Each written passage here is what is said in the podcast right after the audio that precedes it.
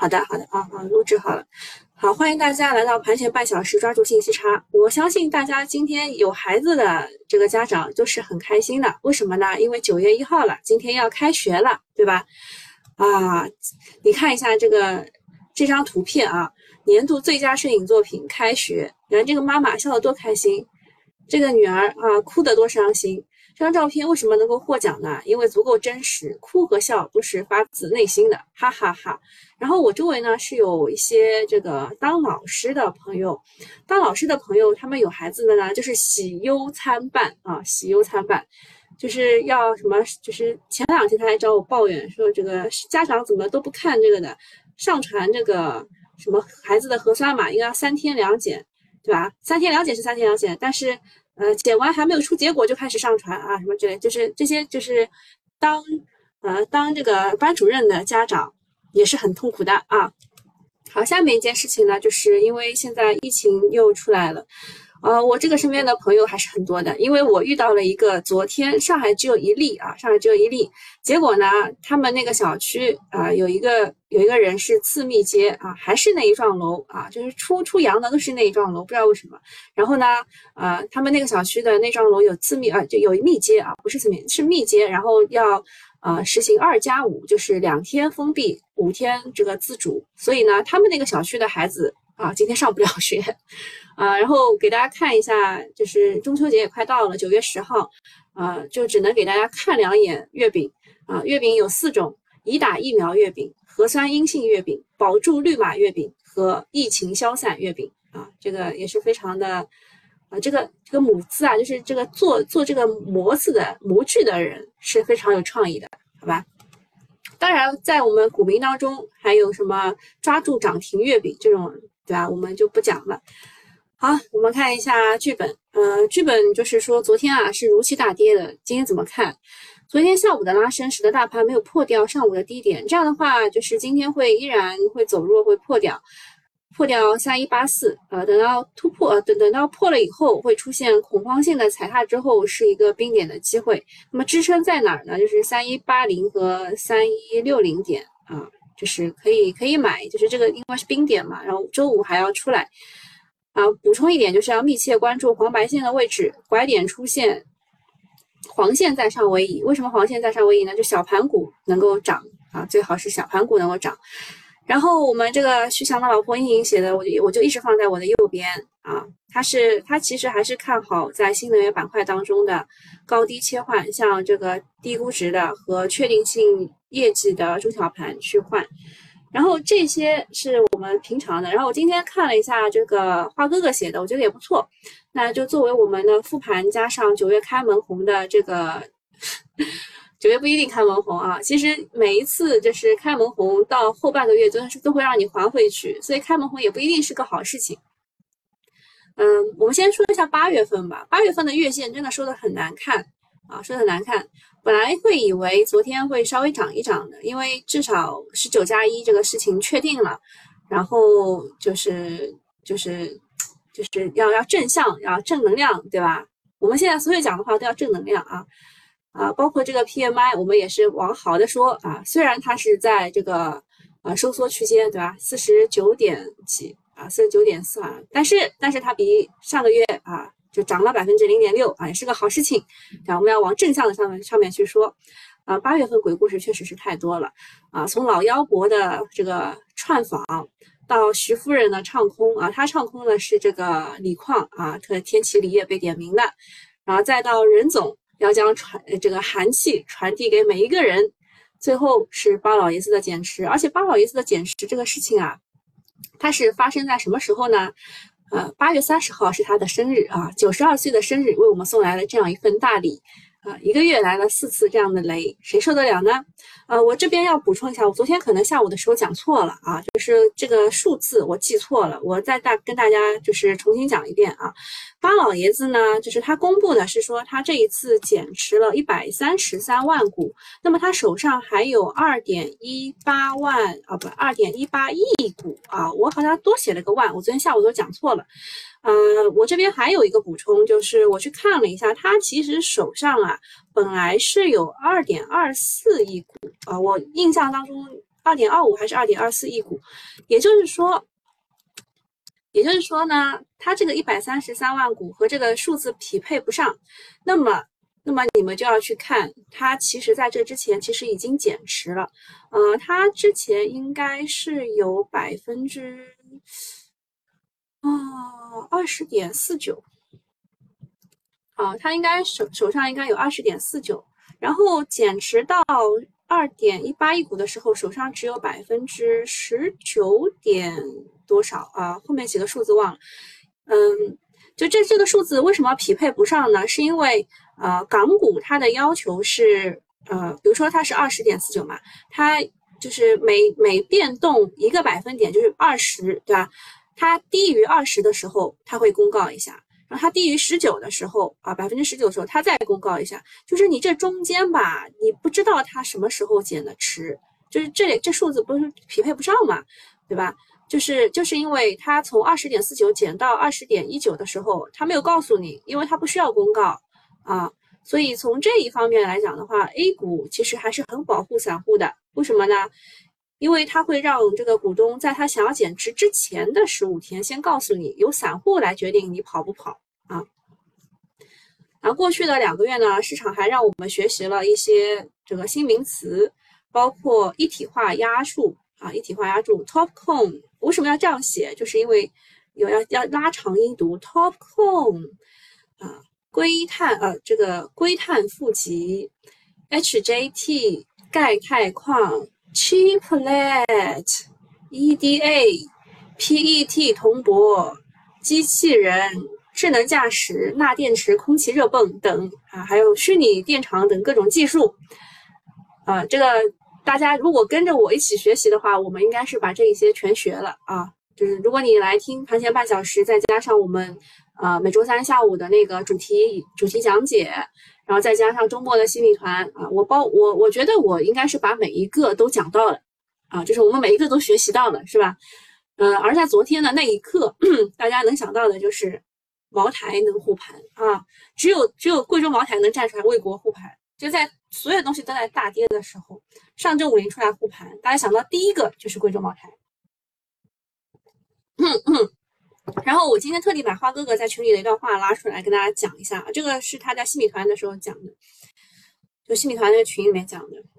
他说这个情况啊，大部分人是赚不到钱的。目前上证趋势勉强没有坏啊，其实就是上证唯一一个就是那个没有没有走坏，然后其他的指数全部都是下跌的趋势啊，下跌的趋势就是啊就是这个低点。就越来越低啊，高点就没有了啊，高点没有了，高点不在，低点下移。那么目前的操作手法就很适合我们群里的东东的风格，可以就是说要选择快进快出啊，快进快出。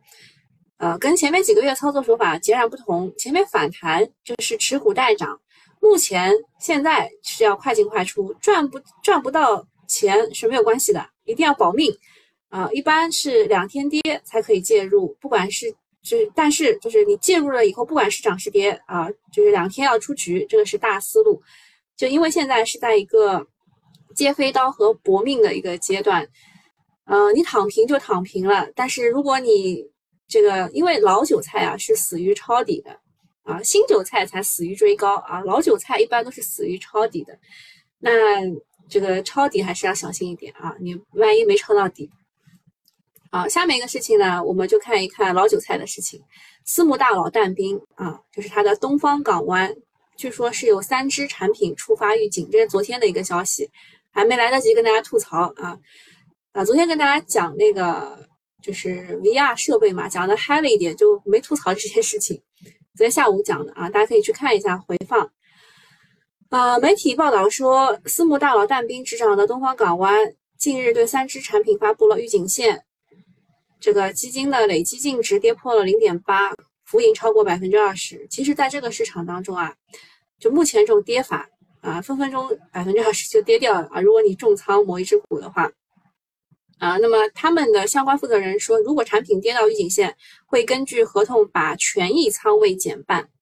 啊，这个私募大佬呢，这个亏钱我们是很乐意看的。就是我我们其实有时候复盘啊，是有一种恶趣味的。就是看到游资亏钱哦，就是觉得哦，他们也会亏啊。然后呃，看这种私募大佬，就因为但斌就是之前那个时间的玫瑰嘛，对吧？就一直一直在吹他怎么怎么厉害，就什么搞茅台啊，对吧？陵园嘛也是吹他怎么厉害，这这这些嘛都不行了啊！现在这些私募也不行了，啊，就是你看啊，就是很多人幸灾乐祸，就是这个哥们儿节奏太骚气，年初最低点的时候割肉并看空 A 股，结果错过四不四月的一波大反弹。啊，随后呢，他又去抄底美股，又被套牢了一把。其实我我说老实话，就是，嗯，在，呃，在年初的时候，其实就是当你知道美联储这个缩表，就是加息又缩表的时候，你确实是会有这种想法的，就是未来的两年吧，市场都不会太好。但是他这个操作有点极端，对吧？然后就是他他即使就是 A 股没有加仓，他抄抄底美股的话。嗯，这这这这个操作会被大家大家说啊，在鼻青脸肿之后又杀回来重仓白酒，结果又追到了阶段性的高点，成了接盘侠。这说明了什么呢？说明就是今年的行情真的很极端，即便是大佬踏错了结构，节奏也是很惨的。但是大兵不是但兵被骂的更多的是因为他的风格漂移啊，就是他之前就是搞这个消费的，搞搞搞其他的东西，就他都不行啊。但其实张坤啊。蔡松松啊，葛兰啊，今年的业绩更差啊，但是啊，他们这个坚守坚守他们的这个领域啊，张坤就是消费啊，蔡松松就是这个啊诺安女孩，对吧？大家都知道的，买诺安的，知道他是搞半导体的。啊，葛兰就是医药，对吧？医药，他们风格始终如一，投资者反而更愿意和他们一起共进退啊，也有可能是套住了跑不掉。其实我说实话，那个这个张坤坤坤啊，我我是跟他在一在一条船上的。他自从把他自己的这个易方达消费改成了 QDII 基金以后呢，嗯，就就还可以。如果你定投的话呢，我现在只亏了百分之二点几啊，就是定投。嗯，当然呢，弹幕。不是不是，但但兵是私募啊，来自客户的压力就会更大。就是张坤啊、赛这个赛蔡松松这些是公募顶流的流量吧，流量啊，不一定是多么真的多么好啊。他们基本上是不存在止损平仓的压力的，管理费还是照收不误，自然他们就比较淡定。反而套的越多，管理规模会越大，简直就成为怪圈了啊！葛兰之前也是的，就我妹妹啊，她买了葛兰的基金。然后他就来问我到底要不要补仓，啊，我说你这个给给他亏，你不如自己亏，你就自己去炒炒股嘛，好了，对吧？亏的还明明白白。好，下一个事情是有一个大利好啊，我觉得这也不是大利好。我首先跟大家讲一下，国常会每每周三都会开会的，好吧？就是国常会每周三开会，他如果一开个会又出个什么政策，你就每每周三你都去抄底吗？对吧？不可能的啊！但是这一次呢，有一个大利好是稳经济一揽子。接续政策细则，九月上旬应出尽出。嗯，这个其实还是跟前两天我说的那个派出专项小组，就是要出来就盯着大家的这个是有关系的啊。就易纲不是当时也讲话了嘛，对吧？国常会会议指出，要用放管服改革办法再推进稳经济一揽子政策发挥效能。啊，它当中指出了一个是支持刚性和改善性住房需求。地方一城一策，用好政策性工具箱，灵活运用阶段性信贷政策和保交楼专项借款，促进汽车等大宗消费。其实它，它，它这个目标很明确啊，就是拉动消费就靠房子和汽车。现在大家是就是就是上层是这样想的。那么时间过得真快，五月二十五号的时候呢，国务院召开了全国稳定经济大会呃大盘的会议。要求稳增长政策五月前应该要进应出尽出，三个月观察期之后，增量政策又来了。今天啊，就是昨天啊，国常会要求就九月上旬还是要这个接续政策要应出尽出，新新一轮的政策细则要密集出台。有这次重点提到有老旧小区的改造，还有省级高速公路啊，所以这个电梯啊、高速公路可以看一看。还有他对房地产的定调是一城一策啊。另外还说了汽车等大宗消费，就是新能源汽车肯定还会有一些政策的支持。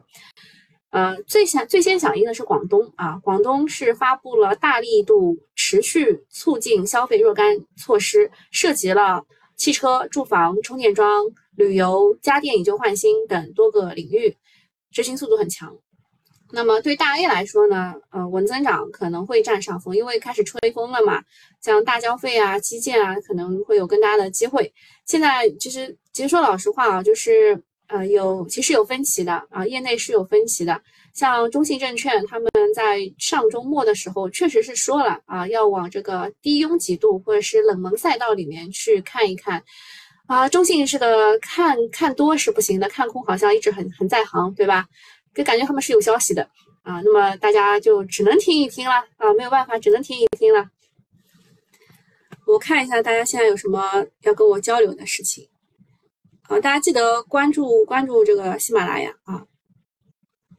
呃，什么叫喜马要开？对，不是会员直播啊，呃，不是不是会员直播，就是今天你说的这个是呃十点半的那个对吧？我今天十点半会跟大家聊天。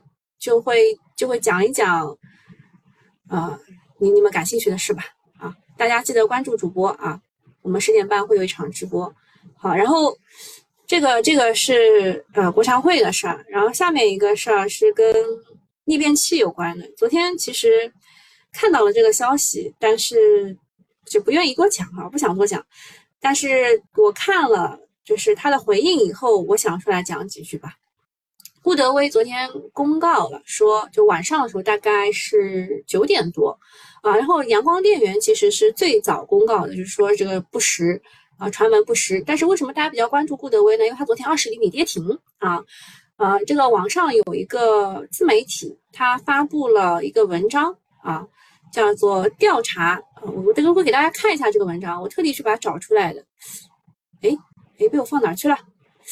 那篇文章啊，你等你们等一等啊，我去九九八群里面给你们搂出来。我昨天发在群里，就九九点五十九分的时候他回应的，然后我就特地把这这篇文章给找出来了。这篇文章叫做“感叹号科技”啊，这个这个博主啊叫发的，他其他的文章都是两千多的阅读量，这一篇我昨天看的时候是三点四万的阅读量啊，然后。他说，就是这个销售数据啊，这个逆变器的销售数据是假的。那么他说他是通过了正规的渠道拿到了一组中国光伏企业的海外的数据，它涉及了北美五国、南美十国、欧洲四国、亚洲九国和非洲十国啊，大家看一下。然后巴拉巴拉就开始开始扒，说他哪里哪里，就就整篇文章，如果你认真看的话，你会觉得他很有工匠精神啊，就是搞得很。就很，你你自己看吧，就是觉觉得好像还是数据很详实，对吧？那么顾德威啊，他开始回应了，他昨天晚上九点多啊回应了，说这个这篇文章就是展开开他们自己开展了认真的核查，经核实以上媒体的报道内容不属实。嗯，昨天卖的是谁呢？就机构一路在卖。本来它应该是在大概就是跌到十厘米的时候，就跌百分之十的时候，应该也止跌了，机构就继续卖啊，直到卖到它二十厘米跌停。呃，光伏储能逆变器最近呢就成了众矢之的，之主要是之前涨幅太大，机构的抱团太狠，比如说广发的五个基金买了一百多亿的阳光电源，对吧？这个我看了，他们没有违规啊，他们连百分之五整个的市值的百分之五都没有买到啊。然后还有五只易方达的产品买了二十七亿的南都电源，啊，我之前我之前其实跟大家讲过，我我有一个就是很很假的一个比赛，我我买的是这个，对吧？这种坐庄式的抱团，他们说是令人发指，但也没有办法，这个整个市场就是这样子的。呃，但是造谣人家数据造假，就是有有一点不对啊！哎，你们谁没有静音啊？啊，朋友们，谁没有静音？跑钱吗？跑钱吗？啊，你们这个能进腾讯会议的都是铁粉啊，稍微小稍微小心一点，好吧？呃，说呃这个。数据造假其实是假的啊？为什么呢？啊，说我们前十一呃全球的前十一大的逆变器出货量的排名当中，就六家是中国的企业，包括了阳光电源、华为、锦浪科技、古威古瑞瓦特、顾德威，还有上能电器，就是我们能力还是很强的。嗯，不过大家吐槽还有一点，就是阳光电源市值将近两千亿，利润只有九个亿，股价三年涨了十一倍，但是销售和利润都只翻了一倍。短期有明显的泡沫啊，说树啊是不能长到天上去的，另外还有一个不是鬼故事，是真的一个事情，就是美国决定对特定的太阳能优化器逆变器及其组件启动三三七的调查。这跟当初光伏组件调查是差不多的，负面冲击会更大一点。总之呢，市场退潮的时候会出各种鬼故事啊。这个对于新能源当中的鬼故事，其实最厉害的还是我们本来就交易的那个逻辑，就是欧洲的能源危机逻辑。呃，这个欧洲啊，好像据说他们储气量啊快要到百分之一百了，所以就天然气不前两天跌嘛。然后，呃，又说他们要放弃一些一些什么碳达峰啊，什么碳中和的这个事情，就鬼故事反正挺多的啊。反正新能源的整个行情是没有结束的，但是就是还还是悠着点，最近肯定是要悠着点的，不要去接飞刀啊。呃，给大家看一下吐槽啊，就是大家的吐槽是说比亚迪啊，比亚迪市值有呃。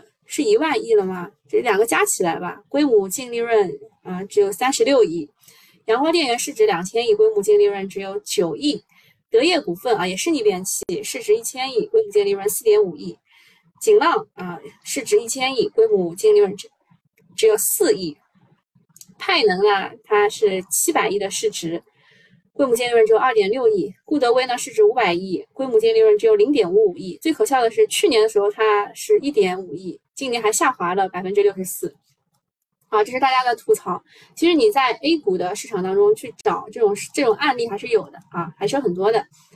呃，这个呃这个后面后面那一段其实是我刚刚讲过的，就是啊这个数据啊数据，其实你去看，你觉得它很有工匠精神，它对于这些呃。就是国一些国家的海关数据，呃，这个对不上这件事情，它是做了很详实的这个数据罗列，然后质疑的逻辑是没有问题的。这些其实相当于这个自媒体发了一一篇看空报告，对吧？然后就是这个就是实锤不了，为什么呢？因为它只拿到了它三十八个国家的海关数据，那么还有很多其他国家的。啊，比如说逆变器企业从第三国区县出口，或者通过在当地的建厂的数据，它没有办法统计。啊，因为我们很多是在东南亚建厂的嘛，对吧？从东南亚那边披个马甲出去的，那么它没有办法统计。还有就是，嗯，不同的企业以及企业和海关的统计口径都不可能是一致的，这些都需要企业去自己给给出解释。但是企业呢是有多闲，他才会把自己的这个海关数、海外的数据，每一个国家啊，每一个国家去拆给别人看啊。现在也只有阳光电源和顾德威出来来回应说没有造假，其他的企业都很懒得回应了。好，下面一个事情是央视财经，央视财经是就是我们说的，他他出来吹一样东西吧，这个东西就可能就是走五浪啊，就是再冲一冲就结束的那一种啊，大家知道一下。央视财经说，这个汽车零部件的企业订单排到明年，它基本上啊每一次都是这样的，它就会出来吹什么什么东西订单排到明年，排到明年下月下下半月下下下半年什么。每一次好像都是这个这个口径啊，他们的编辑大概就是喜欢这样啊，说近五亿啊，近五万亿市场迎爆发期。他的文章指出，近段时间呢，随着汽车市场的恢复，国内汽车零部件行业进入了生产旺季。走访安徽啊，去看说有企业二十四小时全线生产，订单排到了明年啊。安徽的芜湖某电子。汽车电子有限公司这个总经理说，他们的订单全部就下完了，明年的也下了，不可撤销。这个汽车零部件呢，一度跟储能可以去媲美，属于非常强势的啊。这个板块除了内需，还有出口的逻辑。在人民币贬值的情况之下呢，零部件的出口压力会更大。不过呢，整个的新能源在退潮，市场高低切换的关口，央视出来吹，短线估计影响不会很大。啊，但是也能印证新能源汽车的高景气度。今天晚上呢，天齐锂业的副总裁也出来表示说，他们预计啊，十八个月内，就是一年半之内呢，锂盐仍供应供不应求，意味着价格会继续坚挺。啊，锂矿双雄可以继续躺着赚钱。嗯，啊，这个后面后面那个呃，就随便看看啊，不一不一定对啊，不一定对。然后消息面说，美国的芯片厂商 AMD 英伟达收到总部的通知，对中国客户断供高端的 GPU 的芯片。啊，这个现在还不知道真假，因为有机构去去向他们证实嘛，他们说还没有收到总部的具体情况，但是估计可能也许未必是真的啊，因为啊他说的是高端的嘛，像他之前比如说断供的 EDA 啊，这个设计芯片的那个软件，它断供的也是三纳米以下的，就是这高端的他可能确实想断一断啊。那下下面一些就是昨天晚上发生的一些事情。就是机构的公告啊，你们可以看一看啊。现在现在市场已经开了，对吧？我们去看一下现在涨最好的啊，最好的是 Chiplet。寒武纪发生什么事情了？啊，寒武纪其实一度被认为是中国的骄傲啊，但是你们一看也看到了，它上市以后最高价是二九七点七七啊，然后现在只有六十七。嗯，它发生了什么事情？免疫治疗，EDA，哦，就是就我刚刚说的那个消息的作用吗？MCU，啊，这个景嘉微就是做 GPU 的，我我估计他们就是这个单位他自己都没想到会会被这样爆炒啊，因为在 A 股市场当中做 GPU 的，我能想到的只有好像两三家，嗯。做显卡这一块，嗯，昨天还传那个传译，对吧？他们的钠电池可能什么有有新的新的利好啊，这都他他自己披露的，感觉就是炒股价嘛。然后陈志的话是说他的这个 POE 的那个 P POE 是那个，就是它其实可以和那个 EVA 一起掺杂着用啊，做那个光伏的胶膜的。嗯，其他的其他的消息也不多啊，也不多。嗯，能讲什么呢？啊，海丰啊，海丰其实也可以讲一讲，就是八国首脑签署了马林堡宣言，就是说决定啊，二零三零年波罗的海风这个产能从这个二点八吉瓦提高到十九点六吉瓦，增了六倍，还规划从丹麦连接德国长约四百七十公里的电缆。所以前两天电缆不涨很好吗？昨天被啪一下打下来。呃，那么最近海风的回调可能有几点因素。第一个是欧盟讨论电力市场干预，设置最高电价，将电价和天然气脱钩，并进行长期的电力市场结构性改革。呃，这个，呃，这是第一点。第二点是欧盟储气的进度快于预期，预计十月中旬储气将达到百分之一百。目前法国和德。德国的天然气储备已经达到百分之九十，但我说实话啊，嗯，即使他们储到百分之一百，他们也无法应对今年冬季的这个这个冷啊，这个冷啊取暖。我觉得储到百分之一百都无法无法达到这个取暖的这个整体效果吧。第三个是逆变器的三三七调查，不过好像说调查主要针对的是 Solar Age。啊，对国内的公司没有什么影响，这都是打问号的，就是板块下跌的这个问号。那么海风未来的展望是说，在可在可再生发电当中，技术相对便宜，它的啊设备 PB 是现在是二点八一倍，是他们认为比较便宜啊。三年的历史分位是在六十三点三一。短期受七月份交付差和军事层面的扰动，有望在九月逐逐步解除。零部件方面呢，目前叶片的大型化趋势还是比较快的，涉及到开模周期和效率爬坡的问题。现在十八到十九米的叶轮非常紧缺，预计二三年第二季度才会缓解。风机方面呢，将。啊，八兆瓦加上陆基风机组的十三兆瓦加上海海风机组作为重点的发展方向，未来还将会推动十二到十五兆瓦级啊大型的海上风电装备的应用。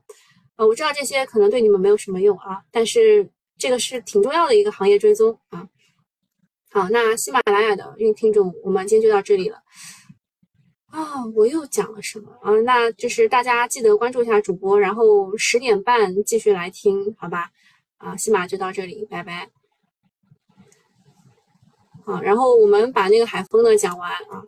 海风相关的公司啊，它是啊，它是就是去去去找了一下啊，去找了一下，大概是有这么一些。比如说海缆的话，有东方电缆、中天科技，还有亨通光电。亨通光电这几天不是一直在涨吗？昨天被拍下来的。嗯，亨通光电除了这个海缆以外，还有光纤光缆这一块，就五 G 这一块的，也是可以看看的。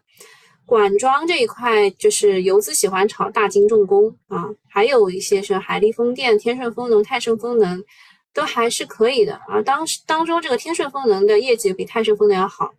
轴承的话就是新强联啊，轴承有新强联，当然还有一些啊，就像什么五洲新春啊什么之类的，之前也跟大家讲过的，对吧？海上风电应该应该都讲过的吧？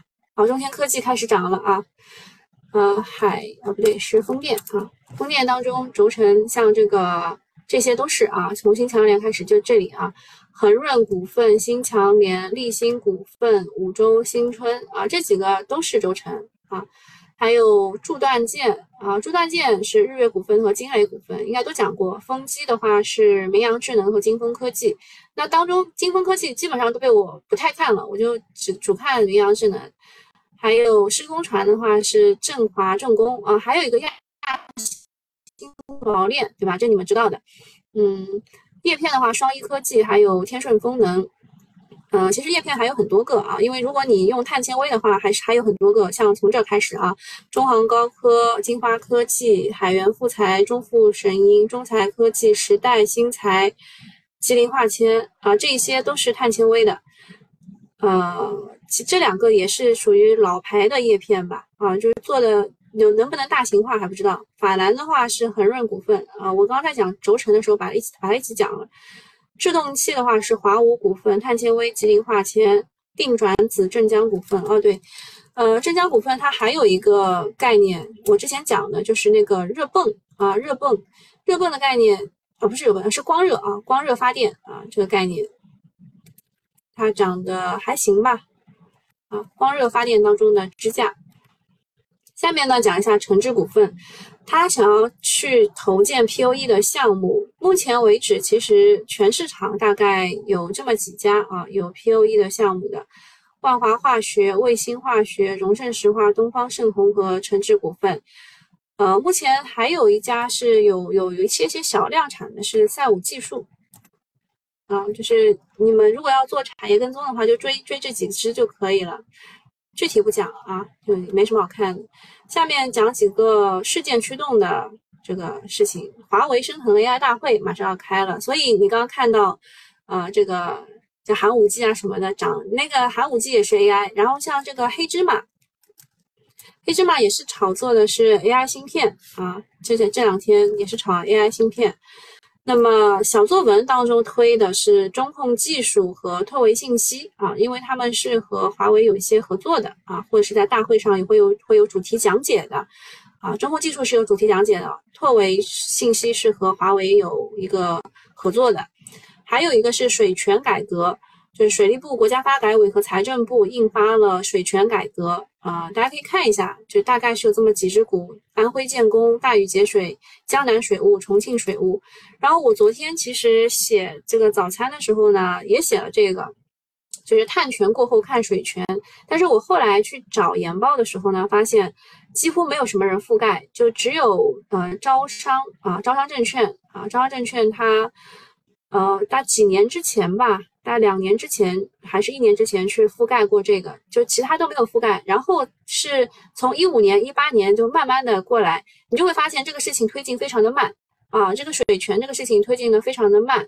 但是呢，确实它是一个蓝海，就是没有什么人去布局。呃，抽水蓄能是它的一个比较大的一个市场啊，抽水蓄能大概有这么几只股：浙富控股、中国电建、粤水电和东方电气啊，大概就。